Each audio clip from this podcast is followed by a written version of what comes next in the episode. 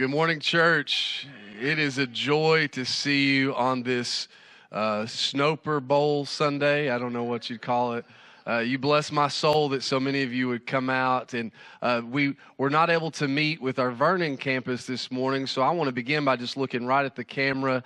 And we love all of those that tune in online, but especially all of our Vernon families with us online this morning as well. Would you help me show some love to those that are with us on the live feed? God bless you. Thank you for being with us as well. We hope everybody's staying safe and warm. But if y'all would allow me just to have a moment, uh, this is blowing my mind. Usually, I used to uh, just get really nervous, even if it would rain outside. I wondered, was anybody going to come to church? And can I just testify of something that's been amazing? Uh, for the last couple of months, uh, we have averaged more people here in second service than we had when we had to make the decision to go to two services. Y'all may be noticing you're sitting closer to people. You're starting to feel the anointing of those around you. And uh, that, that's good. Uh, one exciting thing is on Easter Sunday, uh, to accommodate our Easter services, uh, we're going to be having three services this Easter. Uh, so we'll have an 8.30 a.m., a 10 a.m. and an 11:30. That's March 31st. Easter's in March because we just like to confuse everybody. Uh, but uh, I'm excited about that. But uh, also, just I want to tell you why I believe this is happening. Uh, it's not because my preaching is getting any better. Uh, there was nowhere to go but up, but that's not the reason. Uh, but it's because our reaching is getting better. because you love your community, you reach out to people, and I'm just so honored. I don't ever like to hear churches say they're the best because we're all supposed to be on the same team, right? Uh, so please forgive me. I, it, it's not that we're the best church. There's a lot of quality churches in the body of Christ, and we're proud to be part of that team. Uh, but while I don't want to say we're the best, I certainly hope you know how blessed you are and how blessed I am to get to serve here uh, with you. So, uh, can we just give God thanks for what He's done and what He's going to continue to do through His church? And here's the truth y'all are like my family, man. I, some of y'all are really like my family because my family's different. Uh, so I'm used to y'all, and I, and I just love you. And I'm so thankful for what God's doing in our church family and through our church family. And we're in the midst of a series entitled Family Matters because families do matter very, very much. Those relationships are so important. You're so important to me. But also, there are matters, there are issues uh, that are coming up that are arising in our culture and in our families and in our relationships that the church cannot shy away from addressing them. And aren't you glad that God's word is true in every situation, in every season, and in every culture? God's truth shines through. So I'm excited to share with you this morning, uh, week two. It's a message entitled Inseparable Relationships inseparable relationships. Last week, we established really the foundation for this series, which is that we need a firm foundation to build every relationship on. We looked at the scripture where it talks about some built their house upon sand, others built their house upon the rock. And uh, in our culture, a lot of people would run to the sand first because it's the most comfortable. It's the most conformable. You can move it around to fit you and suit you more. Look, I don't want to serve a God who lives to suit me. I want to serve a God that's worthy of my praise and of, of me dedicating my life to Him. And the thing about rocks is they're not always comfortable. I, but I don't, again, I don't want God to leave me comfortable. I want God to change me to be more and more like Jesus Christ every day. Can I hear a good amen if anybody agrees with that? Just true. And so, in talking about that foundation, I want to share with you a thought that's not in your notes, but I've had him put it on the screen about relationships, just something foundational we need to settle in our spirits. In order for relationships to work, we must let the one who designed them define them. And he's the only one who should get to define what relationships really look like and what healthy relationships, as we talked about last week, what lasting relationships can be. God's our only source. God's word is the ultimate truth. It's better than any, you know, self-help book or, or marriage resource we could ever have. And I just want to start off, if you want to fill in the blanks there in the message notes with me, with a foundational truth about this morning's message, and that is my relationship with God is inseparable to my relationship with the people God has put in my life. Now, here's the truth.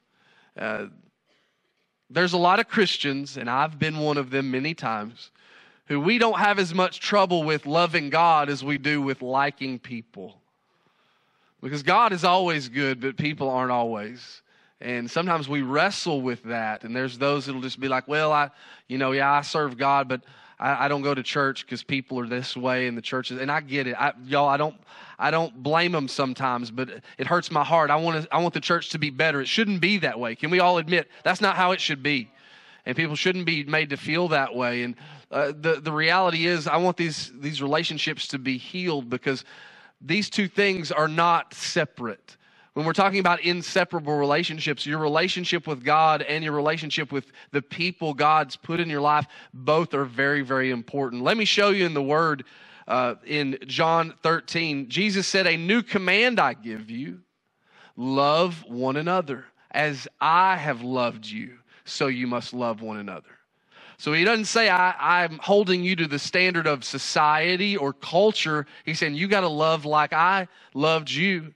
And he said, By this all men will know you are my disciples. Not if you go to church, not if you do a lot of good deeds or give a lot of money. He said, They will know you are a follower of Jesus. They'll know you belong to me, Jesus said, if you love one another. And the truth is, these two thoughts of loving God and loving others are so intertwined. Let me just make a, a, a truthful statement to you. You cannot have a good marriage without a good relationship with God. Not really, not one that'll, that'll last through thick and thin. But the opposite is true as well.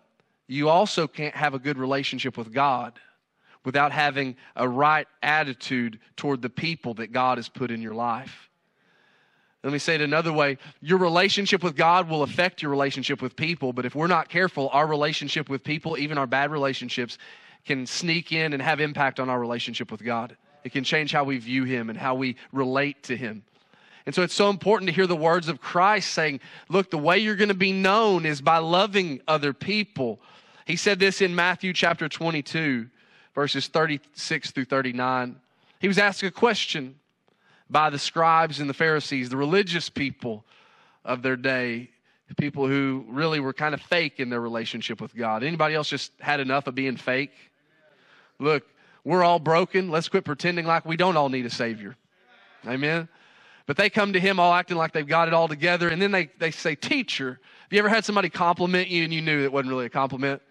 Teacher which is the greatest commandment in the law? And y'all, this is a big question. They were trying to trap him. There's over 600 commandments in just the Old Testament, and he, he's put on the spot to answer this, but listen to the reply of the Lord Jesus. It says, Jesus replied, Love the Lord your God with all your heart and with all your soul and with all your mind. What a great answer. But he tells him, This is the first and greatest commandment. And, and now I know this isn't in the scripture, but after he says that this is first, this is greatest, then he says, but wait, there's more. Because he goes on to say, and, everybody say, and. And. Now think about what they asked. They said, We want to know what is the greatest. I can just hear them saying, We don't want no and. But he wanted them to know look, these two go hand in hand. There's an and because they go hand in hand. And the second is like it. That means it's just as important as it. Love your neighbor as yourself. That was Christ's response to what is the greatest rule that we're following. If you want to be a follower of Jesus, I would listen to what Jesus said is most important about following him. And so, if we know this in the church, I mean, we know we're supposed to love people one of the biggest things that holds us back in having healthy relationships with people is finding the healing to forgive people who have hurt us.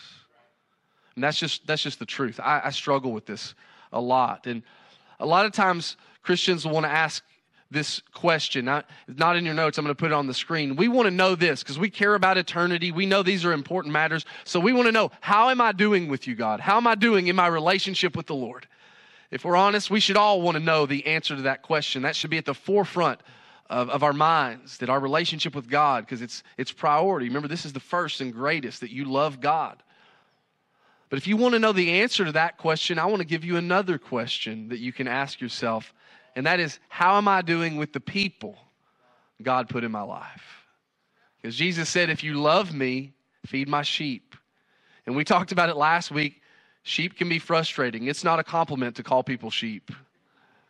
They can be frustrating, they can be smelly, they can go their own way, they can get themselves into trouble and not even realize it. Did I just describe some of your family? Don't point fingers.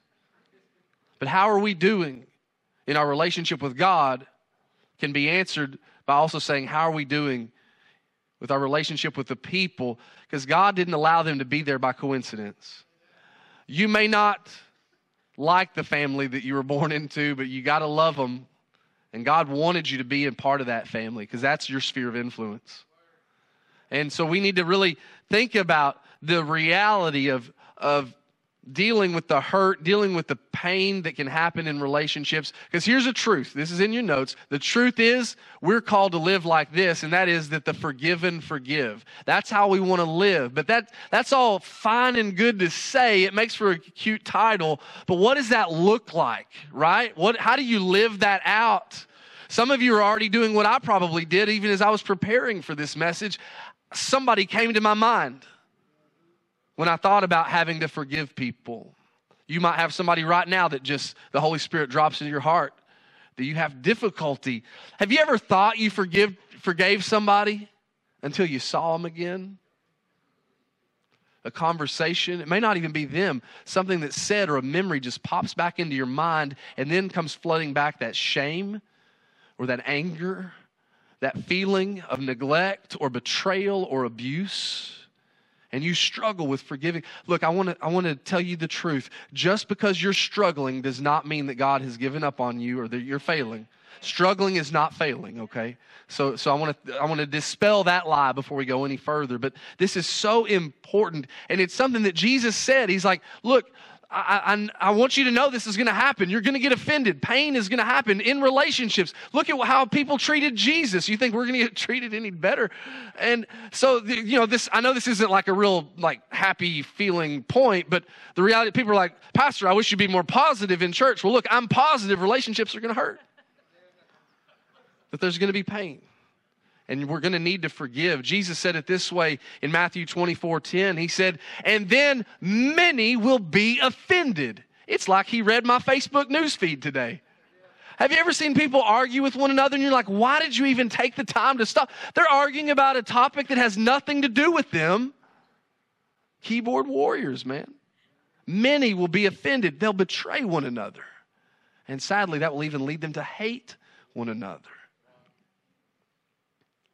Then he says in Luke 17 1 to his disciples, he said, It's impossible that no offenses should come. So it's immature of us to think we're just going to live, you know, and nobody's ever going to hurt our feelings. Well, I, I, live for Jesus now, so I'm just not going to feel a thing. Huh. I promise you, Jesus felt everything on the cross. And following him is about enduring those things, about saying, You're worth following in the good times and the hard times he didn't lie to us. He didn't set us up, you know, to be surprised. He said it's impossible. Offenses are going to happen. But he didn't say that it's impossible to overcome them and to forgive them. And I want to submit to you three reasons in this message why I believe it's so hard for people to forgive.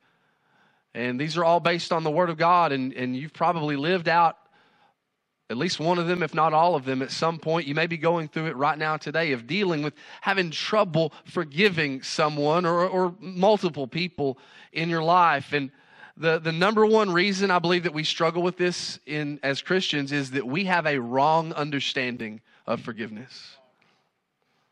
Uh, we, we get it wrong because we understood it wrong.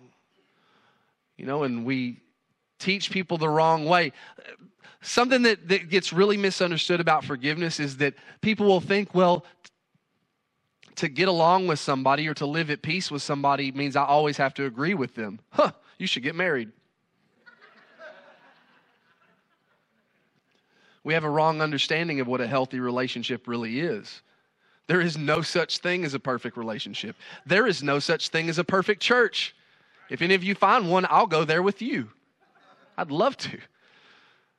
So don't have a misunderstanding. You don't always have to be in agreement to be in God's will of living in healthy relationships.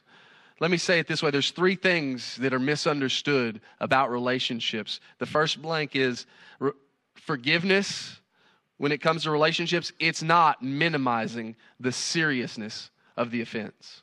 Okay, so forgiving somebody is not saying that what they did is okay.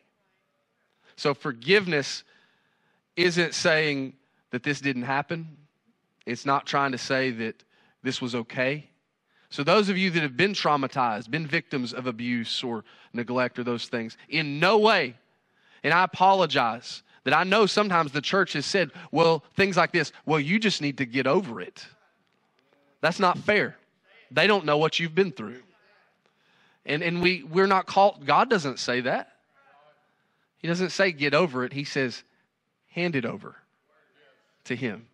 So we don't minimize what you've been through and the seriousness of the pain that you're experiencing. The second thing that forgiveness is not, that's a misunderstanding, it's not reconciliation. The Bible talks about reconciliation a lot, but it talks about it separately and differently than forgiveness. Because let, let me just submit it to you this way reconciliation is a two player game. It takes two to tango, it takes two to be reconciled. And you can't force somebody to reconcile a relationship. But forgiveness is a one player, one participant game. One person, that is. It does take two uh, parties because forgiveness is just all about you being in right standing before God.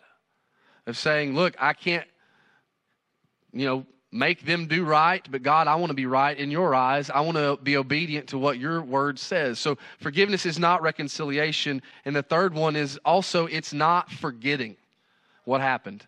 I think a lot of people misunderstand this and they think, well, well, I, have I've prayed this way. God, I wish you would just take that memory away. Has anybody ever prayed that way? Just take that pain away. And you know what? He can do anything. So sometimes that might be necessary, but I want you to ponder for a moment if God has not taken that away, maybe there's a reason for it.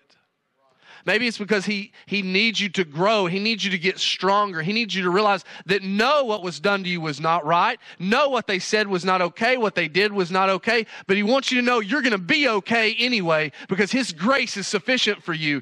They don't, you don't have to wait for them to apologize. You don't have to wait to be reconciled to them for you to be understood that God loves you and there's nothing anybody that could ever do to you that outweighs what Christ has done for us on the cross. Would somebody give Jesus Jesus praise if you're thankful for what he did. It outweighs what anybody could ever do. So it's not about forgetting it. In fact, the most biblical definition of forgiveness is not forgetting, it's knowing what they've done and having the peace of God anyway. The Bible says that God remembers our sins no more, and that doesn't mean He forgets them. It means He chooses to not hold them against. It. He knows what we did. And he says, I love you anyway. And I don't hold it against you anymore. Some of us have been holding things against people, and we've been just holding on to that pain and that trauma and that grief for too long. And I just pray by the power of the Holy Spirit and the truth of God's word for there to be freedom in this place and to everybody that would hear this message. Because I sure need it. I need, I need to let people go. And I'd say one thing that, that really holds us back uh, beyond our wrong understanding, number two, is that we don't think it's fair. They don't deserve forgiveness. And you know what? You're right. It's not fair. But I praise God that we don't serve a God who always plays fair. Because if, uh, if He was fair, church, I would have to pay for my own sins. And so would you.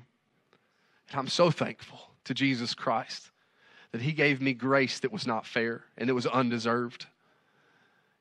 And when you think of it that way, it puts things into a different perspective. And in Matthew chapter 18, there's a powerful example of Jesus interacting with Peter. God bless Peter. He might have been the most real apostle, at least what we have recorded. And he comes up to Jesus and asks him about forgiveness. He says in this scripture, Lord, how many times shall I forgive my brother or sister who sins against me? And can't you imagine? You know, Peter had somebody specific in his mind. This was not hypothetical. He had somebody. He's like, What do I got to do about them, Jesus? We're so cute. We think God doesn't know what we're thinking. Like, well, yeah, God, what do you want me to do about them?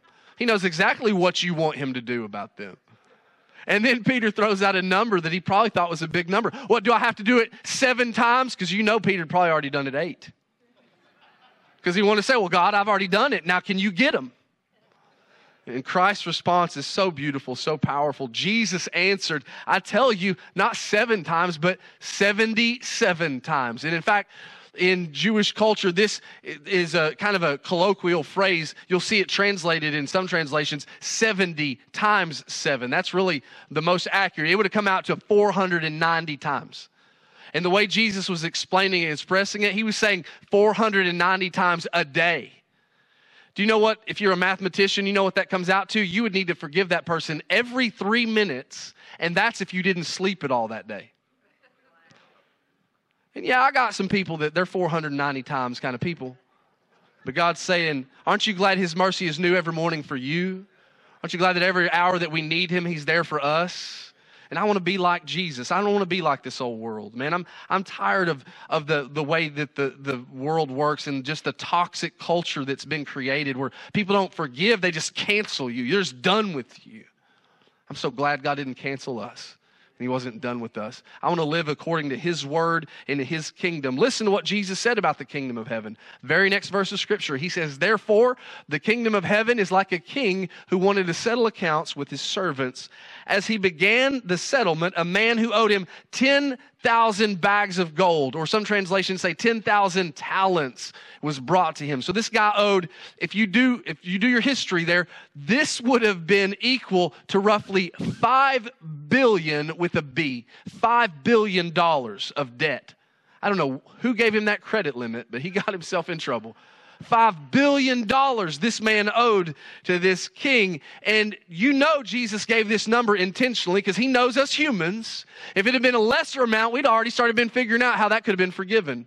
Well, I mean, he could have sold his house or done something, you know, taking out a reverse mortgage, whatever. We try to explain it away. He wanted you to see this as an insurmountable amount of money to pay back. I doubt there's anybody in here that's got $5 billion somebody owed you, you wouldn't want to pay you back. And if there is anybody, I'd like to share with you some vision God's put on my heart for you to invest in.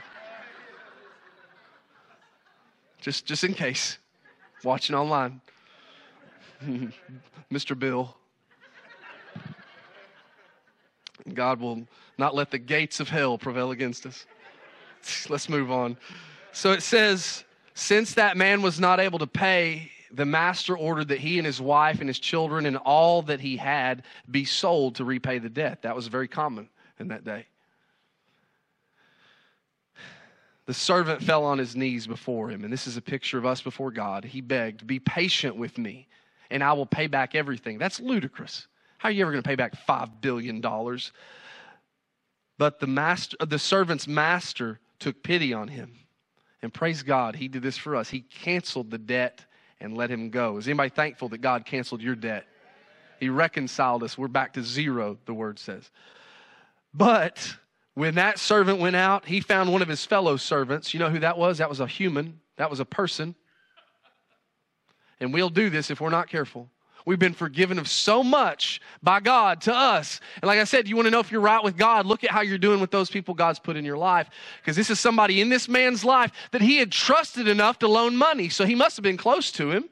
And he said to that, that he found one of his fellow servants who owed him a hundred silver coins. Some translations say a hundred denarii. That equaled roughly $10,000. Y'all, that's still a lot of money. So God is not minimizing what people have done to you or what they've taken from you, but He wants you to see the difference. The magnitude of what Jesus has done for us is more than anybody than, than anybody's ever done to us. So he says to this guy, he grabbed him and laid hands on him for Jesus, began to choke him. Pay back what you owe me, he demanded. His fellow servant, same picture, fell on his knees and begged him some of us have forgot where we were when God helped us.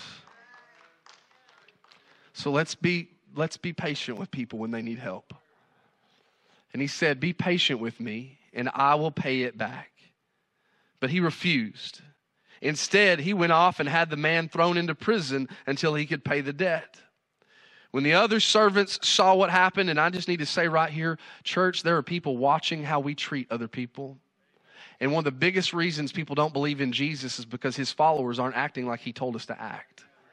We've been forgiven of much, and there's people watching how we respond and how we react. And I do not want to allow the toxic culture of this world to change the body of Christ and how we behave and how we handle ourselves. I want to be like Jesus. Anybody with me?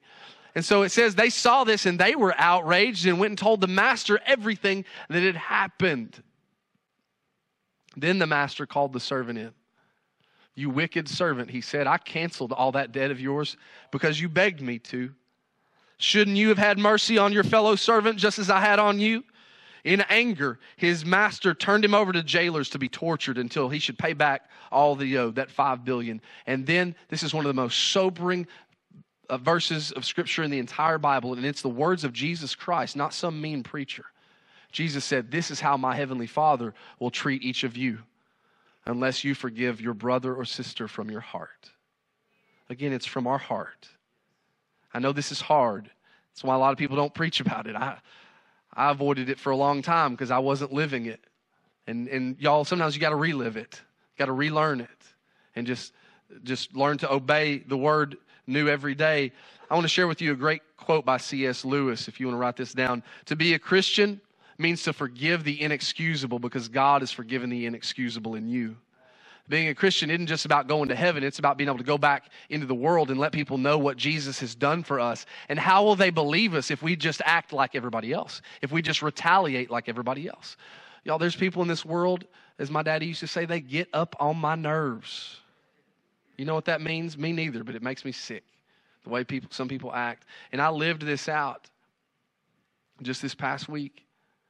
I saw somebody who I thought I had forgiven, and when I saw them, just a wave of feelings, uh, a, a memory of some really, really bad interactions came flooding back to me, and I got so upset at that person.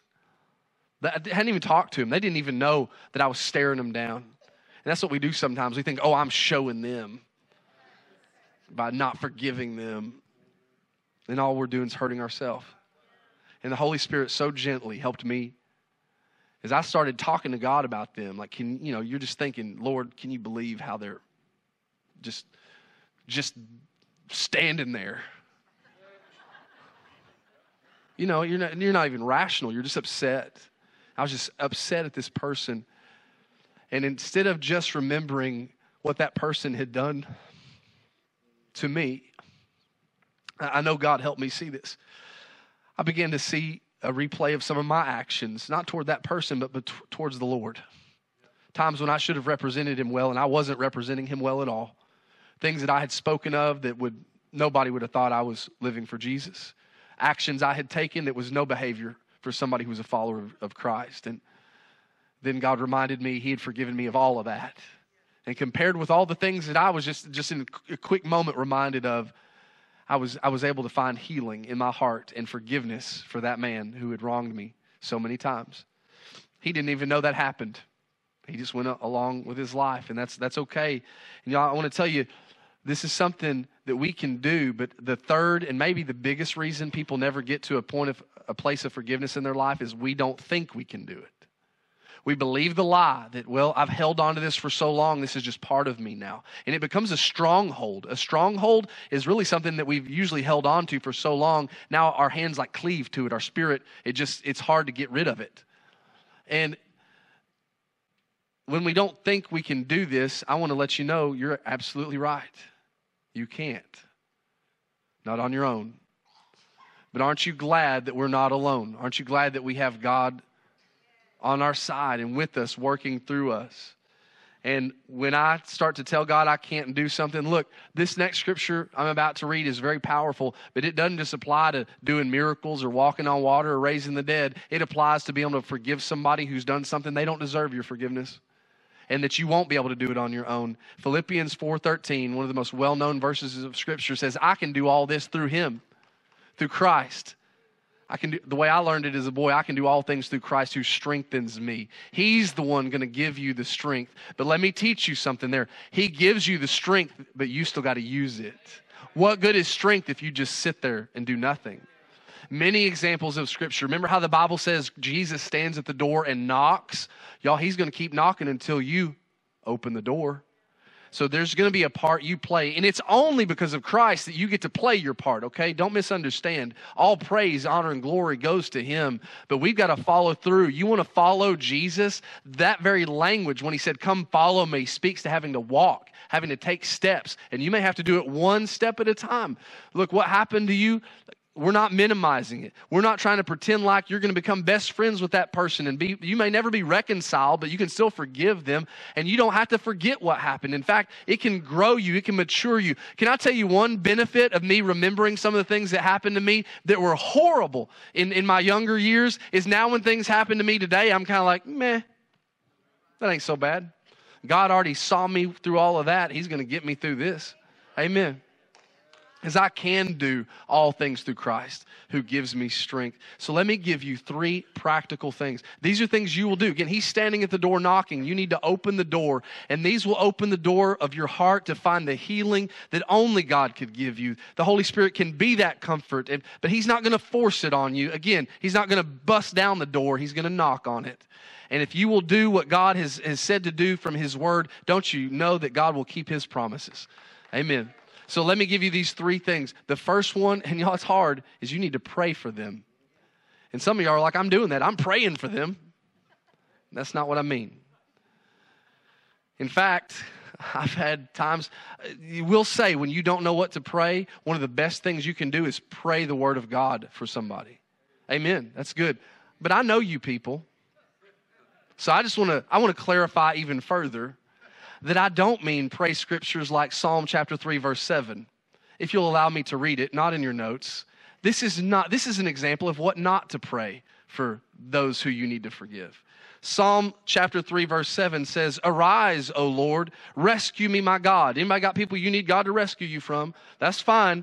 Don't pray this over them. The next part says, "Slap all my enemies in the face and shatter the teeth of the wicked, O Lord." That's in the Bible. The Bible's real.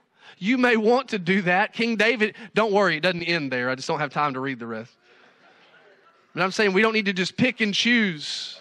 The psalmist David cracks me up. If, if you his prayer life looks a lot like mine. If any of y'all ever I tell you, if you would talk to God about people more than you'd talk about people to others, it would change you. It would change. Pray for them. It'll change you. It, and you pray for God to change them, and He can, but I promise you, God will change you while you're praying because we'll be like David. How many times in the Psalms, y'all, sometimes our daily, we do a da- daily Bible reading plan. It's a great plan at lakeviewpeople.com slash Bible. You can download it for free. Sometimes, though, it reads an excerpt. Every day, you read something from the New Testament, the Old Testament, and something from either Psalms or Proverbs. But because it's just breaking it down through the whole year, you'll re- read the whole Bible. But every day, it's a little segment. Sometimes it only reads the first half of Psalms. And I just got to read to the end because I don't want to leave it hanging with slapping people in the face. Because David, David was just real. The Bible called him a man after God's own heart, but how many of you know that man was messed up? He made a lot of bad decisions, a lot of big mistakes that, that impacted a lot of people's lives. And he would just before God start praying, and a lot of times he'd start off saying, God, they're so wicked, smite them, get them, fight them, beat them, whatever. And by the end, he would just be thanking God for his mercies. Because he'd start thinking, man, I remember what you did for me. It was kind of like me with that guy I saw last week. And when I thought about what God did for me, I forgot all about what that person had done. I just remember what Jesus had done. So as you pray for them, whether or not it change, and it, it can change them, don't get me wrong. God will work on them. We're going to show you that in Scripture in a minute, but I know He'll work on you first. In Matthew chapter 5, verses 43 and 44, Jesus tells us that you have heard that it was said. So he's letting us know this is what people are going to tell you love your neighbor and hate your enemy. That was even a command, that was a rule love your neighbor, hate your enemy. Well, that's easy. It's easy to like people that we already like. What's hard is do we love people that we don't like, people that aren't treating us right. But Jesus changes everything. The next verse he says, But I tell you, love your enemies. So he's saying, I don't want you to live by the standards of the world. I want you to live by the standards of the Word of God, that Jesus, He is the Word, become flesh. He says, I tell you, love your enemies and pray for those who persecute you. I wonder how different the world will be when we start living like this. I'm embarrassed to say it. I've admitted it before. I scream at the TV when I see people I don't like on the news. What if I did this this week. I did. I saw somebody who ticks me off. They make the worst decisions, and y'all, they feel like they're anti God with what I think they are, with what they're saying. But I stopped, and instead of yelling at them, I prayed for them. Because you know who I just described? Somebody that's anti God, that's, that's going against Christianity? The Apostle Paul. So imagine if God could get a hold of that person who's just been getting a hold of all your feelings and you'd hand them over to the Lord and pray for them. And the next step, it's going to get worse before it gets better, is the Bible says we need to bless them. First, you pray for them, then it says bless them. And the word bless is that you are to speak well of them. That's a Bible definition of this word. And that means both publicly and privately. So you don't just need to act one way to them when you see them at church and then talk about them a different way on Monday. We need to bless them. Speak well of them. Be careful. The Word of God says that we have the power of life and death in our tongue, in the words that we speak. So, are we speaking death over people? And how can we ever expect someone to change if the way we talk about them doesn't change? You're getting what you're declaring. And so we want to change our heart. And the Bible says, from the abundance of the heart, the mouth speaks. So when that healing comes to your heart, you won't speak death anymore. You'll be used by God to speak life. Look at the words of Christ in Luke chapter 6. He says, But I tell you who hear me. So if you'll pay attention to what he says, he says, Love your enemies, do good to those who hate you. Bless those who curse you. So don't retaliate. Don't, don't fight fire with fire. Change your actions, and that'll change the world. And pray for those, he says again, who mistreat you.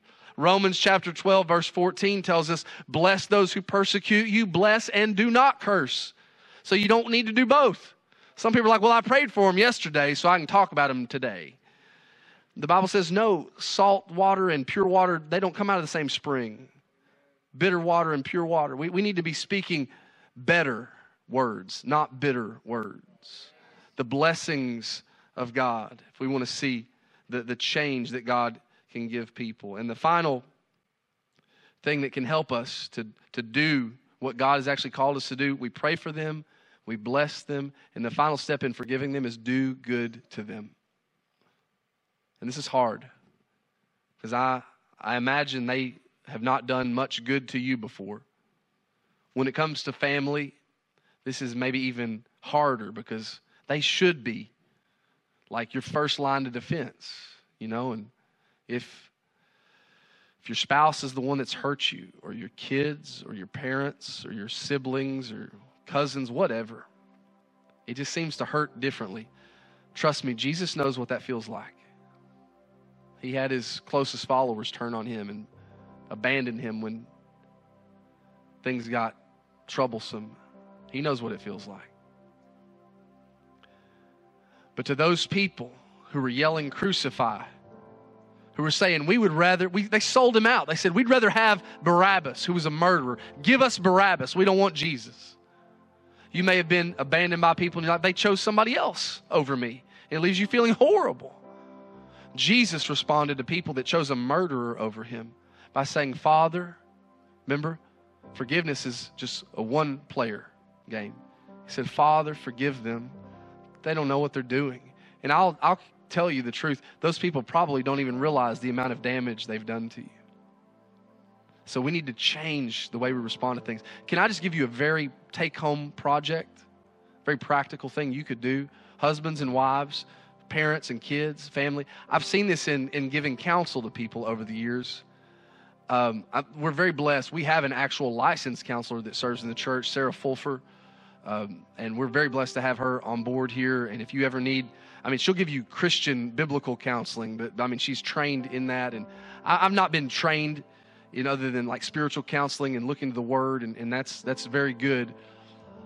But one thing that doesn't make me maybe the best counselor is it, it's a blessing and a curse. God usually lets me see a problem pretty quickly. He helps me to see that. But did you know sometimes people they like to talk about their problems more than they want to talk about a solution? So sometimes I upset them when I'm just like, "Hey, so do you want to fix this or do you just want to keep fussing about it?" And that's probably not the best counselor thing to say. Sarah would get on to me. I don't know. I don't know how to do all these things, but um, But something that I have seen be very successful, especially in marriage counseling, but I've seen this in family counsel. It's people that, you know, they're Christians. They're saying, you know, we, we don't know. I've, I've watched couples who they're about to part ways. And I'll ask them in my presence. I'll be like, right now, before we do anything else, I want you to pray for one another. And I'm talking about out loud. I'll say, Sir, I want you to lay your hand on your wife's shoulder and speak a blessing over her in prayer. you think they want to do that? It's hard. It's hard. But I tell you, when we do those things, I've watched God do the miraculous. That's where I can do all things through Christ who strengthens me. You do that little thing, that little action. You feel awkward, you feel foolish, you feel mad that you're even having to do it, but then you've opened the door for healing to happen. So this last one sounds crazy. Why would I do good to somebody? Trust me.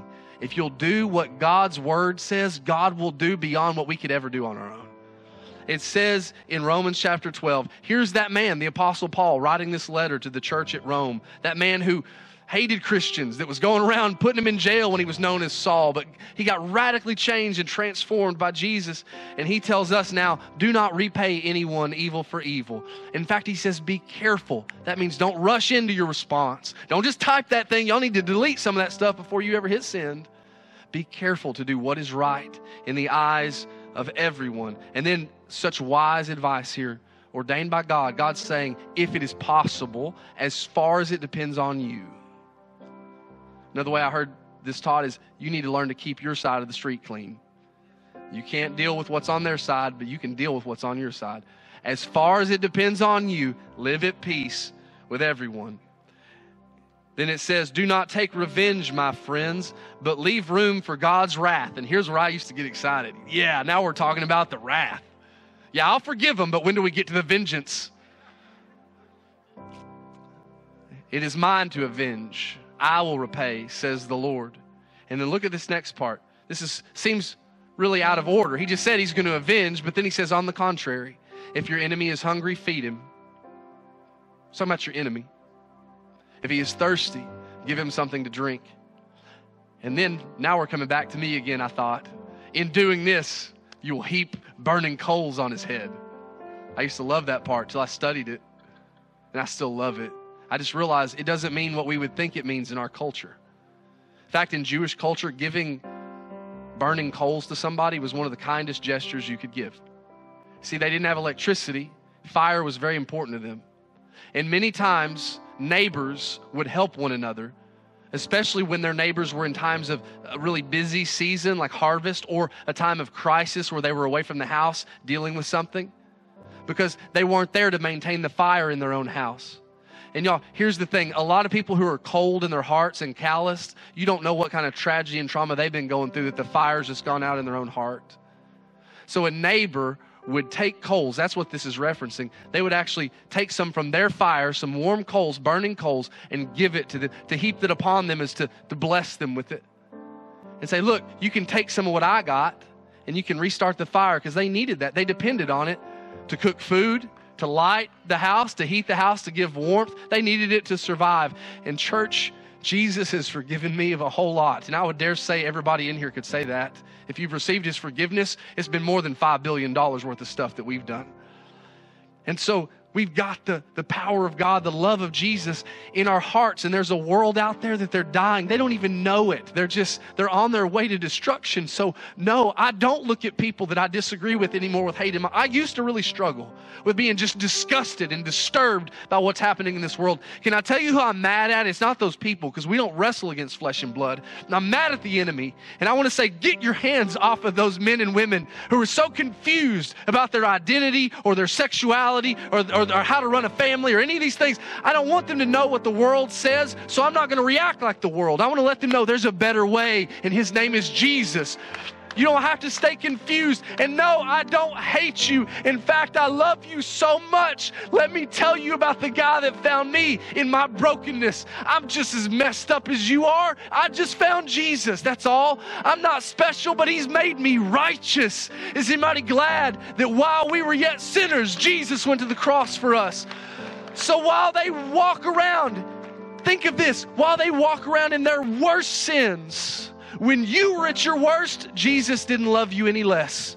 While you were still a sinner, Christ went to the cross for you. He did the same for them. So God loves them as much right now as He ever will. They just need to know that. And how, they're, how are they going to hear it if all they hear is shouting and backbiting and bitterness? Let us speak the truth, but the Bible says, do it in love. And the Bible says perfect love casts out all fear. And I'm just believing that the fear of rejection that people face, whatever keeps them away from experiencing God's love, that we will cut through it by showing them, heaping coals of, of fire that can help them. Say, we're here to help you with your needs. We're here to feed you. We're here to give you something cool to drink. We're here, what, what, how can we bless you? How, how can I pray for you? I'm done playing the games of the devil. I believe Jesus is the only way, so let's live the way he told us to live. Anybody with me?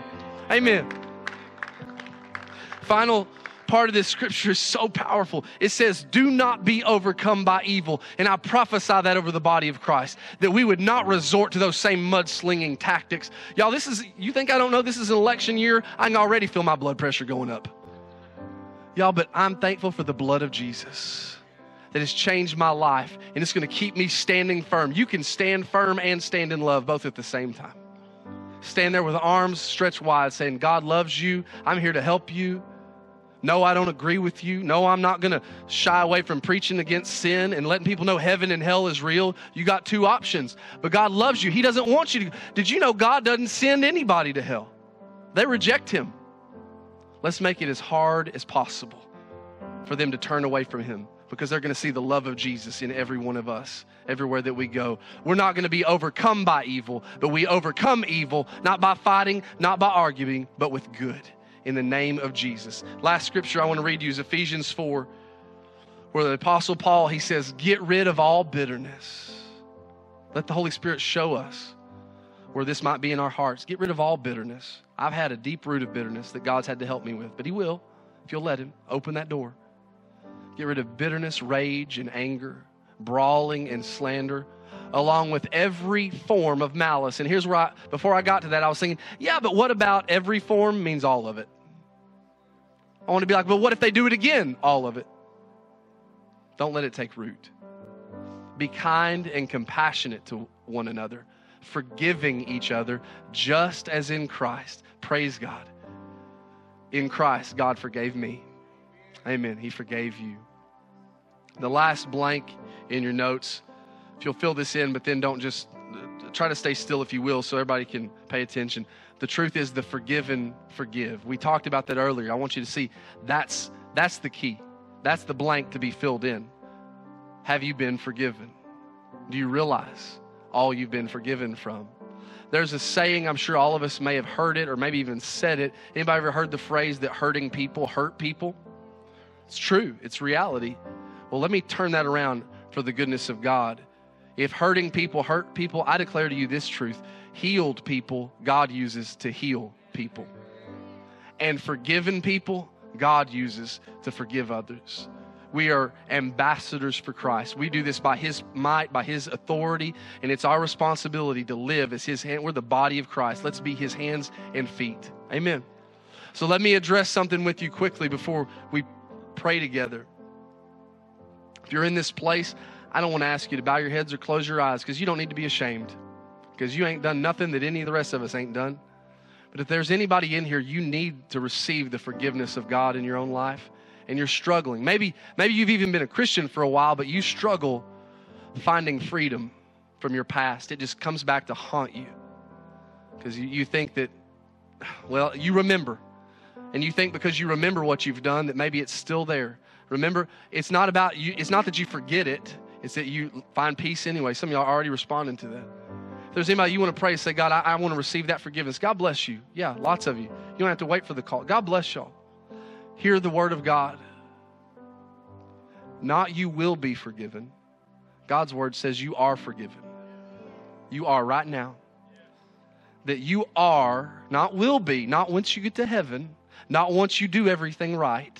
It wasn't your righteousness that got, got you saved anyway. It's not your righteousness that led you to repentance anyway. It was Christ. And the Bible says you are the righteousness of God in Christ Jesus. So as you just surrender your life to Him, your heart to Him, I'm going to just pray with you that, that God would heal your heart, And I'm going to ask any of you that need to take a next step. Next week's baptism Sunday. If any of y'all need to dedicate your life to the Lord or rededicate, I'd love to celebrate with you that way. But can I ask everybody to stand as we get ready to pray? And with the worship team and prayer team, please come forward at this time.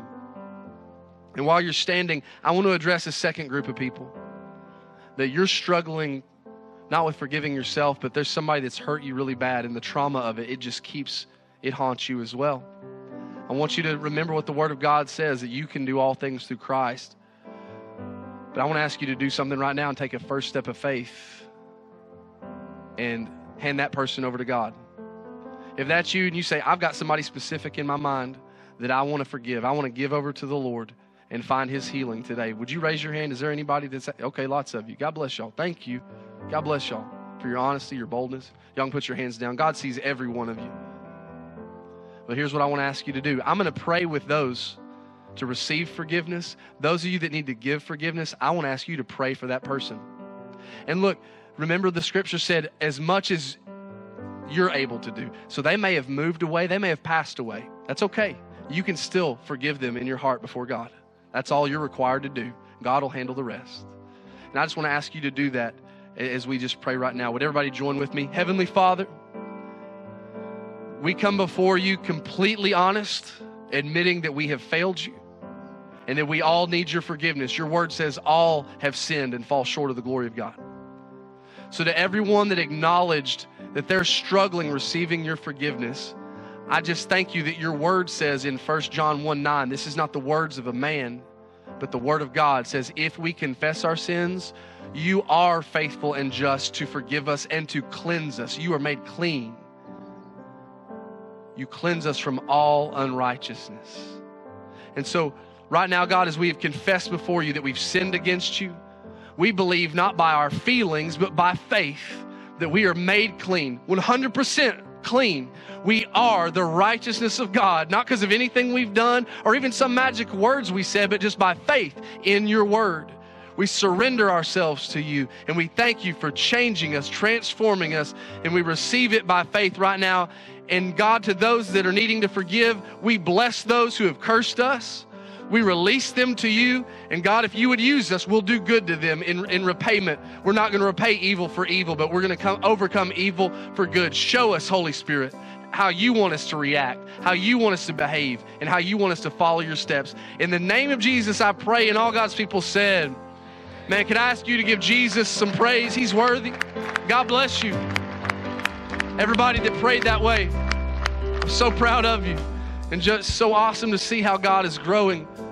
Just people mature in the Lord and overcoming these things, finding freedom. I'm going to pray a blessing over you. And then if you need prayer for anything, they're going to send us out with worship. You'll be dismissed after this blessing. But if you need prayer, if you need to talk to somebody, that's what we're here for. And we got prayer warriors here. We've been seeing God do the miraculous just because He's God.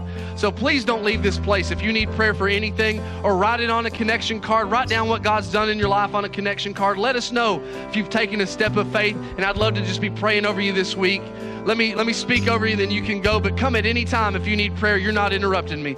Heavenly Father, I just declare your plan and purpose over my family in Christ. That God, wherever these men and women of God go, they would walk in your love, they would walk in faith, in your forgiveness of them, and they would show that same kind of love and grace to this world that so desperately needs it.